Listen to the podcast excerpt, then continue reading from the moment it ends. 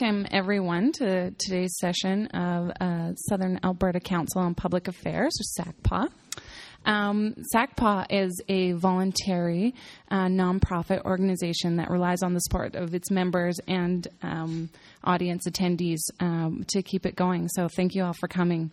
My name is Christina Cuthbertson. I'm the Public Relations Manager at the Southern Alberta Art Gallery, and I'll be your moderator for today. Uh, we have just a few housekeeping items before we get started, so I'll just uh, run through those and we'll, we'll get going. Um, I'd just like to remind everyone to please turn off your cell phones um, before the talk, and also just to note that today's session is being recorded. There's a basket in the center of everyone's table, and today's fee is $10. So if everyone can contribute and just delegate someone at your table to count the money prior to SACPA coming around to collect it, that would be hugely appreciated.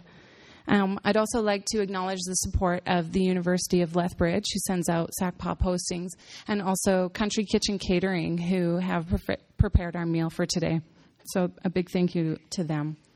Um, today's session will follow the usual format. We'll have a 30 minute presentation by our speaker, who I'll uh, introduce in just a second. Um, 30 minutes for lunch, and then 30 more minutes for a question period at the at the end of uh, at the end of today's session. So while you're uh, eating your delicious lunch, um, you can p- figure out some stumpers for our talker for our speaker today. So it's my pleasure to introduce to you um, Ken Allen. He's assistant professor at the University of Lethbridge in the Department of Art, where he teaches courses on modern and contemporary art, the histories of photography and experimental film, um, as well as introduction to theory. Allen received his BA from the University of Guelph, his MA from York University, and his PhD at the University of Toronto. His 2004 dissertation was titled The Conceptual Art Magazine Projects and Their Precedents, which is an area of interest, continuing interest for our speaker.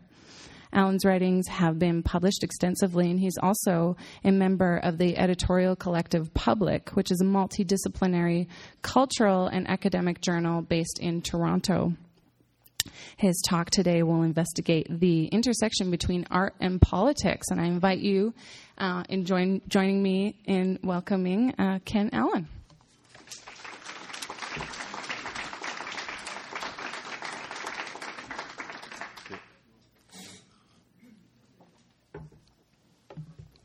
Well, thank you very much.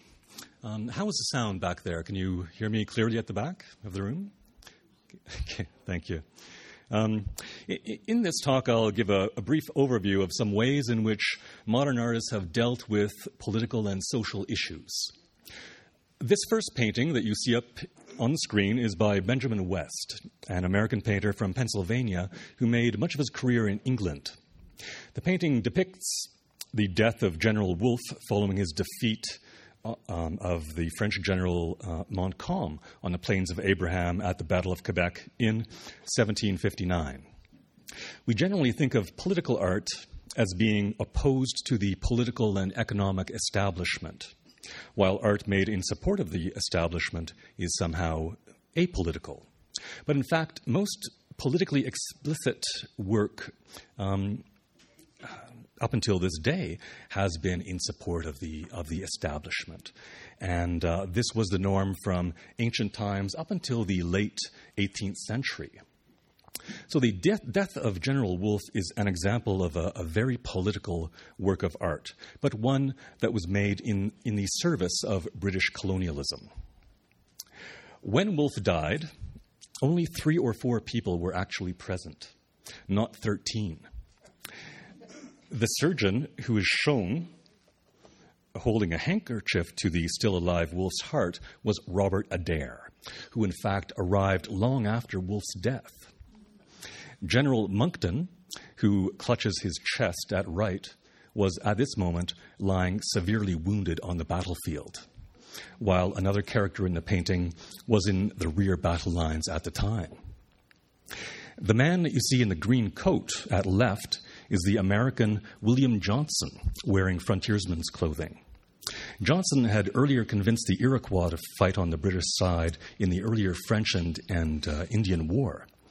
But Wolfe, uh, rather, uh, Johnson, Johnson was not even in Quebec um, during this battle.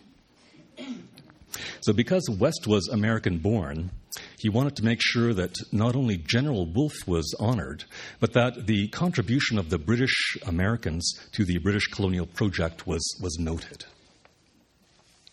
We see a, a Mohawk Indian, but in this ba- uh, battle, they fought on the French side rather than with the British. Depicting a member of the enemy forces lounging around on the ground is problematic uh, from a historical standpoint. And the, the, native man is there to signal primarily the, the North American context and location. The individuals form a composition rather like a wheel lying on its side, if you think of uh, a wheel like that, with, with the figure of Wolfe being the hub.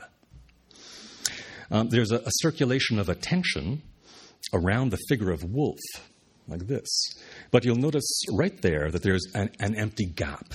And the role of that gap is to include us, the viewer, in the, um, in the event and to make us feel a part of it, and, and so that we'll identify more strongly with the work and its message. Above the clouds of smoke at left, we see a, a church steeple indicating the city of Quebec.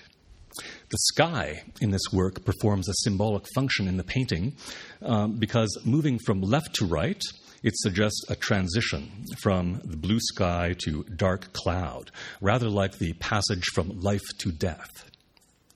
The British flag that's held up, um, it, it, merges with the dark cloud, um, the death of Wolfe being a dark day for Britain. So, this is a, a very readable painting that functions as a propaganda painting. Um, however, a single painting cannot constitute a propaganda campaign.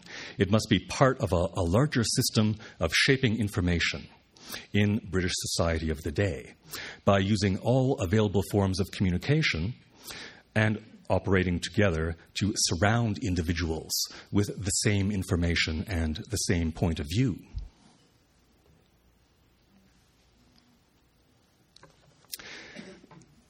This painting by John Constable, The Haywain from 1821, might seem strange to consider in terms of political art.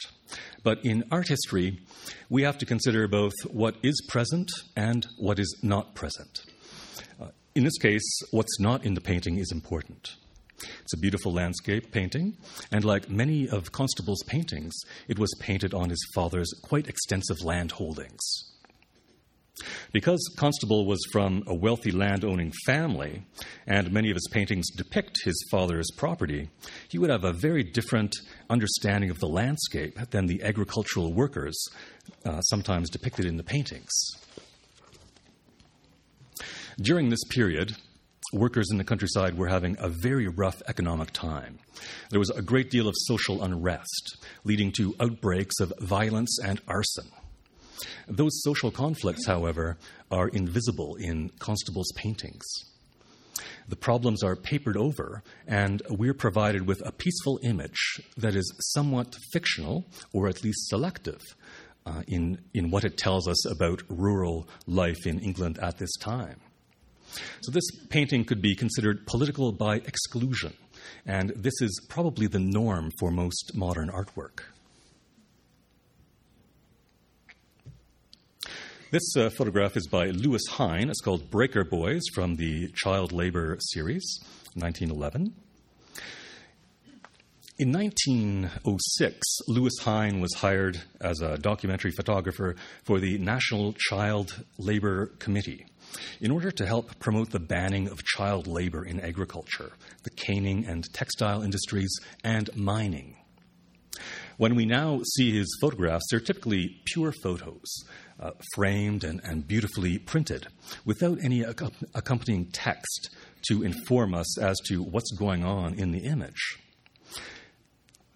At the same time, however, uh, Hine used these images in public, reform minded lantern slide lectures, uh, pamphlets, and posters, uh, always including detailed captions mentioning the children's working conditions, their ages, and their salaries. By removing such information, when these photographs are now shown in an art context, the meaning of the work changes. Uh, but in their original practical function as reform, uh, as part of a reform campaign, Hine's photographs did contribute to transforming opinions and laws uh, regarding child labor. This is a photograph by an American photographer named Weegee. It's called The Cooler from around 1942. This American photographer, Weegee, on the other hand, was a, a, photographer for tabloid newspapers and magazines. He specialized in documenting nighttime crime scenes and nightlife in New York. He almost takes a, an adversarial role uh, in, in which he invades other people's spaces and, and privacy. Weegee's photographs of marginalized people are not intended to help improve their situation by trying to motivate the authorities to, to help, but are instead sensational images of social degradation. Other street photographers might take similar images in order to demonstrate their own social conscience to their audience. But this is also problematic as the pho- photographs may serve to glorify the photographer as a heroic type who ventures into dangerous parts of the city to bring back photographic trophies. That kind of documentary photography may initially seem to promote a social conscience, but instead it, it can satisfy a taste for exoticism instead. This uh, next slide is a, a, project by Martha Rosler. It's called The Bowery in Two Inadequate Descriptive Systems from 1981. The artist Martha Rosler made a, an extended project 40 years later that dealt with the same Bowery area of New York where Weegee was most active as a photographer. Her photographs present traces of Skid Row alcoholics with their discarded bottles, bags, shoes, and so on. And on the opposite side, she adds a list of terms for drinking and, and getting drunk. Rosler suggests that by photographing the empty scenes inhabited by these people, rather than focusing on the bodies of the individuals themselves, she can avoid the problems of exploitation and sensationalism, or of being the photographer as hero, and instead dwell on the social conditions themselves.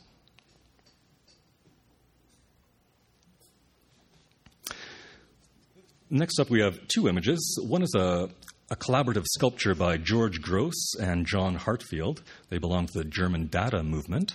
And the other is a photograph of a French war amputee who is attaching a tool to his, uh, his arm as a prosthetic device. It's from 1919. This image takes us back to the post World War I period and the German Dada movement centered in Berlin. This is a collaborative sculpture, and on the right we have this documentary photograph of the war amputee, who is a, a kind of a social character type, uh, who is often found in um, political art of this period. It's an anti war sculpture that criticizes militarism and the damage done to human lives by war's violence. We call much work of the Berlin Dadaists political art due to its content. But because the stated aim of political art is to effect change, we also have to consider its effectiveness. There's a distinction between art with a political subject matter and art that actually creates change at some level. One of the Berlin Dadaists' uh, largest exhibitions only attracted 300 people. And um, so the work had an immediate effect only on that small number of people. By comparison, a critically written newspaper editorial or letter to the editor may have had an immediate audience of 300,000 people. So, in terms of promoting awareness of an issue that l- might lead to widespread change, uh, or uh, an, an, exhibition of single freestanding work um, is usually not very effective unless the mass media goes out of its way to publicize the show. This work could be seen as politically effective, however, in terms of incremental change, in the sense that any alteration in the world or voicing of opinion produces some kind of effect.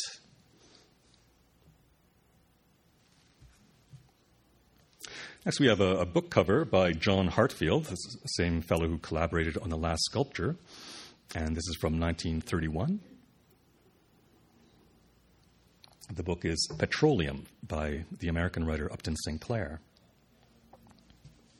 One of the, one of the lessons of government propaganda is that it's largely a waste of time to devote your efforts to single individuals because it's too, too inefficient and uh, time consuming. Instead, the aim of modern propaganda is to reach individuals within a mass audience by reaching thousands of individuals simultaneously, yet in such a way that the individual feels that the message has been created just for them. The best way to reach a mass audience is by using the mass media. In order to, to, to uh, consider the larger political effectiveness of the Berlin Dadaists, we have to look at their publications magazines, advertisements, book covers, and posters, all of which were an integral part of Berlin Dadaist production. In the early 1930s, John Heartfield began designing book covers for a left wing publishing house known as Malik Verlag. Heartfield considered these mass produced book covers to function as political artworks um, in, in, the manner of being um, handheld agitation posters.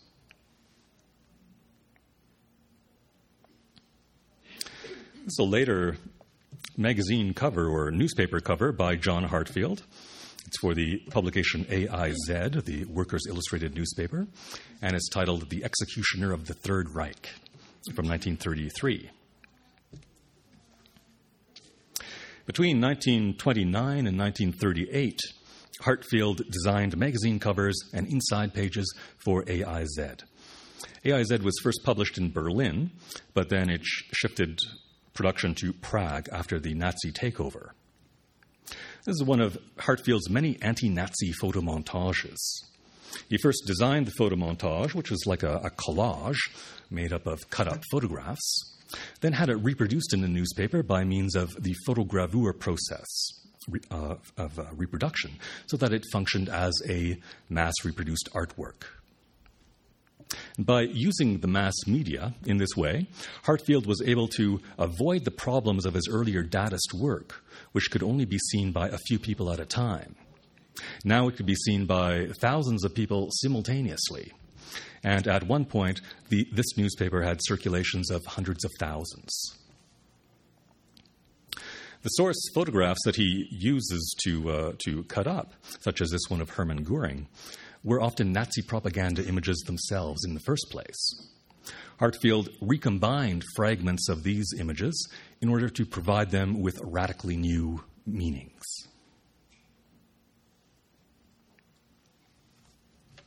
This next image is a, a poster by Alexander Rodchenko. It's called Books from 1925. It was made in the Soviet Union. Following the Russian Revolution, a group of avant garde artists emerged known as the Constructivists. They operated with government support for about a decade.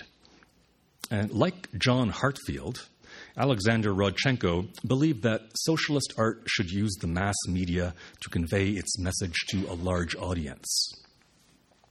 In the Soviet Union, there were constant propaganda campaigns, which were often short lived and the artists wanted to contribute to them. Because paintings take a long time to make, they would not be uh, useful tools for what was called agitprop work. By the time the paintings would be finished, the issue that they were to deal with would have long since passed. And furthermore, paintings uh, by their nature can only be seen by a few people at once. With ephemeral posters illustrated publications and the like, um, exposure and mass distribution is not a problem. For these reasons, most constructivists abandoned traditional easel painting and began working with mass media and public art.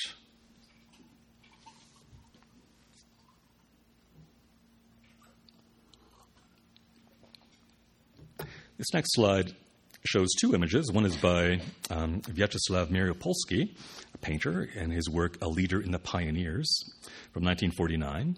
And the other is a photograph by Alexander Rodchenko called The Pioneer from 1928. After 1932, there was a, a, massive change in the Soviet Union with the establishment of the dogma of socialist realism and the banning of modern art. Rather than challenging the audience, art's role was now seen to clearly to, to, be to clearly illustrate political ideology and present positive images of the rulers and the nation. Mariupolsky's painting is a, a, good example of socialist realism, and I pair it with this earlier photograph by Rodchenko dealing with the same subject matter the pioneers, who were like uh, politicized girl guides or scouts. The socialist realists worked primarily in a 19th century realistic painting style. They were also communists.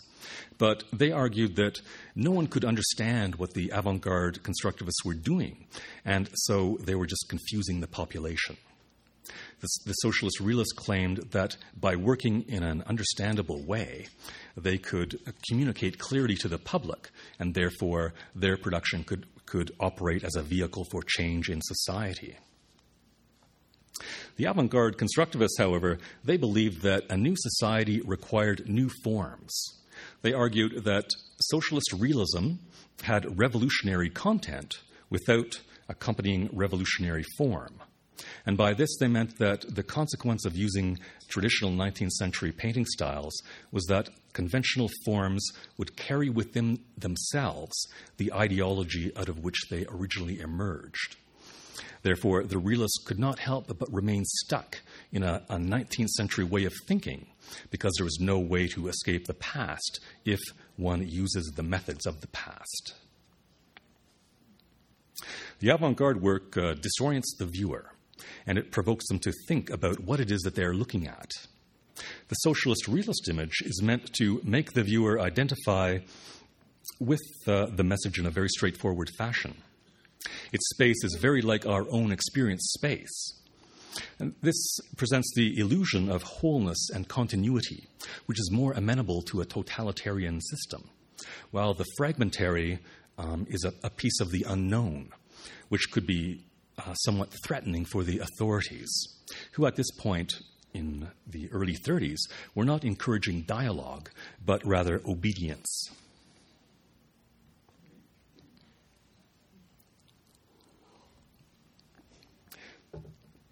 This next image is uh, an abstract painting by Piet Mondrian called Composition with Yellow, Blue, Black, Red, and Gray from 1921. And like the landscape painting by John Constable that we saw earlier on, it may seem an, an unusual painting to discuss in relation to political art. But um, with Mondrian's painting, we engage with a, a utopian idea of the political. A colleague of Mondrian's by the name of Theo van Doesburg wrote about this style of painting. Although we cannot grasp the perfect harmony, the absolute equilibrium of the universe, each and everything in the universe is nevertheless subordinated to the laws of this harmony, this equilibrium. It's the artist's business to discover and give form to this concealed harmony, this universal equilibrium of things, to demonstrate its conformity to its own laws the truly exact work of art is a metaphor of the universe obtained with artistic means. So, paintings like these um, are not decorative designs. Instead, they were understood by their makers to, to uh, depict the fundamentals of reality in a philosophical sort of sense. The German philosopher Theodor Adorno he suggested that such art provides an, an abstract model for future transformation. Adorno argued that the people who look at explicitly political art uh, tend to already hold the same opinions that are promoted in that art. Therefore, if the audience and the art are al- already in agreement, then there's no room for changes in people's opinions. Because explicitly political art only reinforces already held beliefs by this way of thinking. Uh, it's therefore essentially conservative regardless of how radical the subject matter appears to be. So, for Adorno, the main function of political art is to allow the audience and the artist to um, have the opportunity to, to socialize with, with like minded individuals and to feel good about their, their contribution. But the effect is not one of change, and, which is what politics is all about. Using Adorno's idea, then, the, the audience for Mondrian's painting is conscious of living in an imperfect world the painting's quest for perfect equilibrium of abstract counterbalances um, yields uh, a material de- demonstration of the possibility of freedom and social harmony that does not yet exist in the world. It's a difficult art that requires the viewers to expand their way of thinking about art. So already there's change at the individual level. When the audience encounters a perfectly composed artwork, they contrast that perfection with their own degraded environment, which seems all the more flawed and problematic. The perfect artwork, therefore, becomes a utopian object um, that uh, serves also as a model for action, in that one may feel compelled to alter and improve one's own uh, environment. So, uh, Adorno suggests that through perfection in composition, an artwork can become an analogy for what should be, and this is the creation of a just life. This next work is much more contemporary. It's by a Polish American Canadian artist by the name of Krzysztof Wodiczko. It's uh, called Federal Courthouse, London, Ontario, from 1983. Many uh, post war artists took new approaches to the political. Christoph Wodiczko is best known for his building projections that he started in Halifax in 1981, then continued to produce around the world. He understood that we become so used to seeing public buildings and monuments that we stop paying attention to them, and they become invisible to our consciousness. Yet these places are, are um, buildings and, and locations of political power communicating rhetorical messages to the public by means of their architectural style and conventions. The public may not be aware that they are being addressed by these buildings. And so Wodiczko saw his task as being that of reactivating the buildings in a symbolic sense. So his building projections are very temporary symbol attacks carried out at nighttime. Wodiczko writes about his work the attack must be unexpected, frontal, and must come with the night when the building, undisturbed by its daily functions, is asleep, and when its body dreams of itself, when the architecture has its nightmares. His projection on the federal courthouse building in London, Ontario, shows hands gripping metal bars on the two wings of a building that contain prisoners waiting to attend criminal trials. Wodiczko suggests that buildings can speak to the emotional situation of those who inhabit them, and one needs to draw that reality out. Witnesses to the projections say that they very much altered their sense of the buildings for a long time afterwards. Wodiczko's wish was that his interventions would prompt citizens to view public architecture and monuments as being truly in the public sphere, so that we can all. Uh, partial fragment of an installation by an American artist, Fred Wilson. This is called Mining the Museum from 1992. The American artist Fred Wilson made a, an interesting exhibition by reorganizing a museum's collection in his 1992 project Mining the Museum. It's a fairly complex project, so I'm just showing you one change that he made to the museum display. As with most museums, what's, what is on display at this museum in Baltimore is only a fragment of the museum's holdings. He spent several weeks going through the museum collection, both considering what was on display and um, also looking through the basement to see what was in storage. Like most museum collections, it, it, tended to stress the positive and not deal with disturbing facts of the past. In one display case, he found a selection of early American metalwork, complex silversmith work of a type owned by leading members of society. Wilson has a, a, mixed Aboriginal and African American background, and he tends to address those aspects of his own personal history in his work. When looking through the holdings in the museum's basement, he came across manacles, uh, like handcuffs for slaves.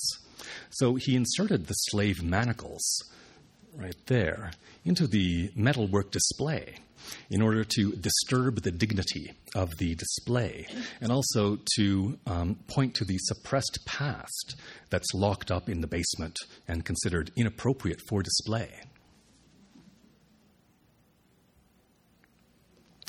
This is, the, this is the last work I'll be discussing. It's by Christian Philip Mueller, and it's called Illegal Border Crossing Between Austria and the Principality of Liechtenstein from 1993 and it's paired in this case with uh, a painting by uh, Caspar David Friedrich. It's entitled The Solitary Tree, uh, very old painting from 1822. This work by uh, Mueller, it, it belongs to the category of performance art. This kind of artwork is, is very different from painting because there is no object. Instead, there's an event, and the event is recorded by photographic and written documentation.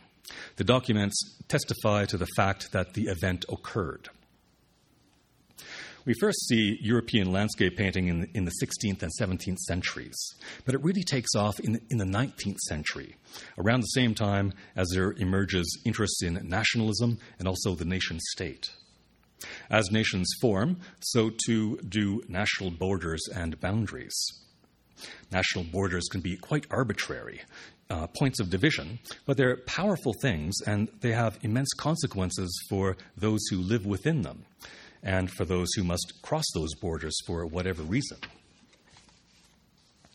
Mueller dramatized the relation between national borders and landscape by staging an illegal border crossing, carried out by merely hopping across a ditch that separates uh, two countries.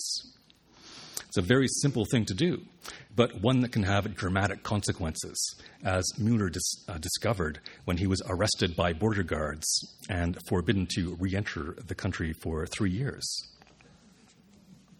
It seems strange that hopping across a ditch could have such results, but by making this work, Mueller directs our attention to um, lines of uh, national division that we all internalize and accept, but that are somewhat irrational and strange when encountered on the ground. In this presentation, I've tried to suggest some ways in which artists have dealt with political and social issues. They can do so in, in very surprising ways we might tend to expect political art to be of a very direct nature, one that is illustrative, like uh, political advertisements.